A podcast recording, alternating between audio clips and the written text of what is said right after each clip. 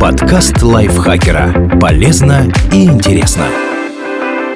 Всем привет! Вы слушаете подкаст лайфхакера. Короткие лекции о продуктивности, мотивации, отношениях, здоровье. В общем, обо всем, что делает вашу жизнь легче и проще. Меня зовут Дарья Бакина. Сегодня я расскажу вам, почему поиск дела всей жизни – это ловушка. Найди дело всей жизни. Мы слышим эти слова от родителей, учителей и мотивационных ораторов. Казалось бы, они говорят так из благих побуждений, чтобы вдохновить нас. Но, возможно, это и не такой хороший совет. Это не дает нам раскрыть потенциал. Поиск дела всей жизни означает, что оно уже существует и просто ждет, когда мы наконец его найдем. Но наука говорит об обратном. Оно развивается постепенно. Часто все начинается с искры любопытства к определенному предмету. Например, мы слушаем увлекательную лекцию и начинаем интересоваться физикой, или видим прекрасное произведение искусства и загораемся желанием научиться рисовать. Позже, благодаря постоянному воздействию, позитивному опыту и накопленным знаниям, мы начинаем ценить и усваивать выбранную тему или занятие. То, что сначала было просто любопытным, становится глубоко интересным. Если эти качества продолжат усиливаться, может возникнуть страсть, которая укажет на то, что мы нашли дело всей жизни. В ходе нескольких исследований ученые выяснили, что неправильное понимание этой идеи может нас сдерживать. Предположение о том, что интересы и увлечения невозможно менять и развивать, сужает наш кругозор, подтачивает нашу стойкость к вызовам, помогающую усвоению новых знаний, и сдерживает креативность, необходимую для решения проблем. Это загоняет нас в рамки фиксированного мышления.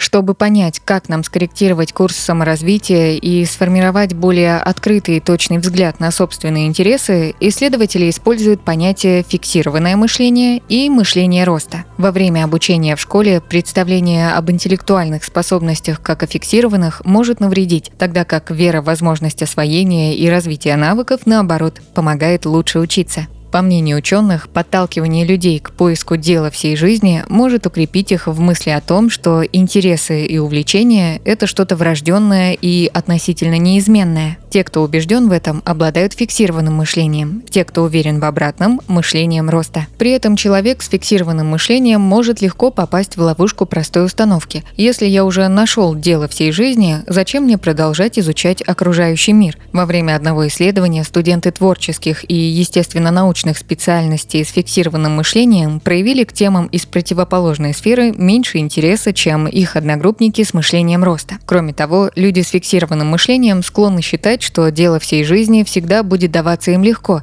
и никогда не вызовет трудностей. Ученые протестировали эту идею в ходе эксперимента. Они попытались вызвать у участников интерес к новой для них теме – черным дырам. Сначала им показали веселый и понятный анимационный ролик о теории Стивена Хокинга, а затем попросили прочитать объемную сложную статью из научного журнала. Участники исследования с фиксированным мышлением были разочарованы. Им разонравилась новая тема. Участники с мышлением роста сохранили интерес, несмотря на все сложности. Фиксированное мышление также не дает изучать неизведанное и проявлять креативность.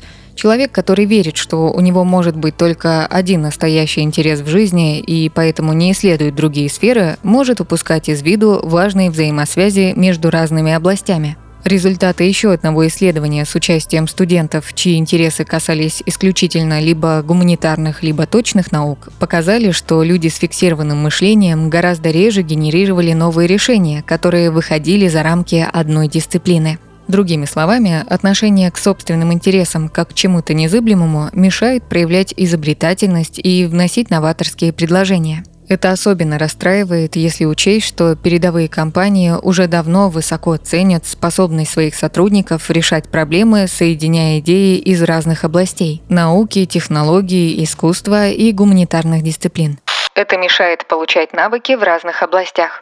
В июне 2023 года ученые опубликовали результаты работы, которые показали, что мы можем научиться мышлению роста. Всего в двух исследованиях приняли участие более 700 первокурсников-гуманитариев. Большинство из них проявляли сильный интерес к искусству, социальным и гуманитарным дисциплинам и слабый к математике и естественным наукам. Для эксперимента студентов случайным образом распределили по двум группам. В начале года первая группа прошла обучение по модулю, созданному авторами исследования. Он включал чтение и рефлексивное письмо, которые помогали студентам взглянуть на свои интересы с точки зрения мышления роста. Материал при этом подавался нейтрально, как часть программы колледжа по адаптации новичков, а не как специальные упражнения для корректировки поведения. Студенты, например, читали короткую статью о преимуществах подхода к интересам как чему-то, что способно меняться и развиваться, а не задано по умолчанию, и писали абзац текста о моменте, когда у них зародилось любопытство к новому увлечению. Вторая группа занималась в рамках стандартного модуля по учебным навыкам. В нем были похожие упражнения, но больше внимания уделялось развитию классических умений студентов,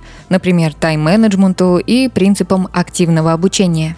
В конце года авторы исследования сравнили результаты экспериментальной и контрольной группы. Студенты из первой были более заинтересованы в математике и естественно-научных дисциплинах, чем студенты из второй, и получали более высокие оценки по обязательным предметам, связанным с точными науками. Причем всплеск интереса был особенно заметен у тех, кто в самом начале говорил, что ничем таким не интересуется. Таким образом, участники эксперимента не только расширили круг своих интересов, но и приобрели навыки в сферах, на которые раньше не обращали внимания. У них получилось овладеть междисциплинарным подходом, который позволяет объединять знания из разных научных областей для решения практических задач. Не обязательно проходить специальную программу, чтобы избавиться от фиксированного мышления и развивать мышление роста. Это можно сделать и самостоятельно. Прежде всего, надо осознать, что дело всей жизни не определено заранее заранее и не ждет, чтобы его нашли. А затем стоит активно развивать интересы, потакать своему любопытству и не думать, что все всегда будет легким и увлекательным. Если вы родитель, учитель или руководитель, подумайте о том, как вы можете культивировать мышление роста у своих детей, учеников и подчиненных. Создавайте для них возможности изучать новые и непривычные сферы. Конечно, знакомство с неизведанным может обернуться разочарованием, поэтому важно подчеркивать, что это нормально, что интересы развиваются благодаря вовлеченности и потраченному времени. Безусловно, не каждое увлечение превращается в настоящую страсть и дело всей жизни. Однако мышление роста помогает оставаться открытым и любознательным. Фразу «найди любимое дело, и тебе не придется работать ни дня» нужно обновить. Если вы работаете над тем, чтобы любить то, что делаете, вы расширяете горизонты и становитесь более креативным и более стойким. Спасибо Лизе Захаровой за этот текст. Подписывайтесь на подкаст Лайфхакера на всех платформах, чтобы не пропустить новые эпизоды. Ставьте ему лайки и звездочки. Это помогает узнать о нас новым слушателям. А еще включайте наш подкаст «Пульверизатор науки». В нем мы разбираемся в непростых научных темах вместе с экспертами. На этом я с вами прощаюсь. Пока. Подкаст лайфхакера. Полезно и интересно.